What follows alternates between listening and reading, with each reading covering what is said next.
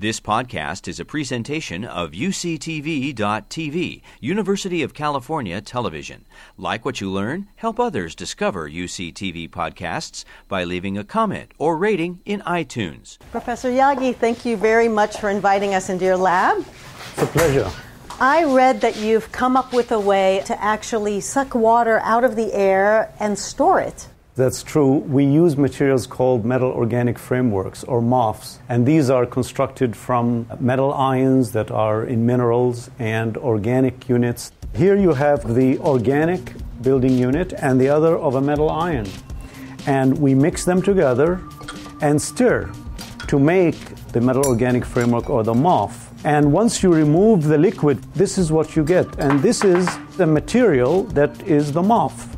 So, what does that powder look like close up? So, if I zoom in on a granule of this solid, the structure does not look very much unlike this. The metal ion and the organic are linked together to make the framework that is the MOF, and it encompasses space.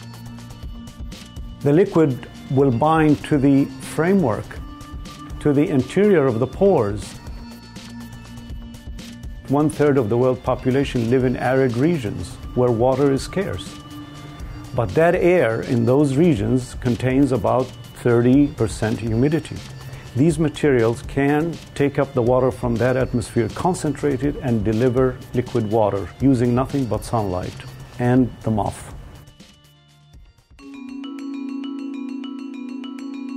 So, depending on what kind of substance you want to attract and store, you actually change the kind of metal and the kind of organic material? Uh, by using a longer organic unit, I can change the pore size. By choosing a different metal, I can change the metal composition so that I can do a different kind of reactions, absorbing different kinds of gases. This MOF is a star for natural gas storage. And if you put this in a, in a natural gas tank, uh, you can store uh, three times the amount of natural gas than without the MOF. The purple one is very interesting because it traps carbon dioxide from the atmosphere and also from emissions in power plants to prevent carbon dioxide from reaching the atmosphere.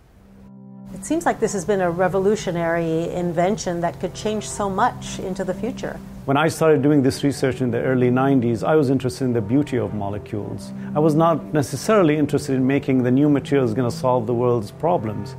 For a lot of problems facing society, such as water, such as carbon dioxide, uh, these are tremendous problems that are being investigated using MOFs worldwide. And what remains is really the wide scale deployment of these to actually serve society. You've been listening to a podcast by University of California Television.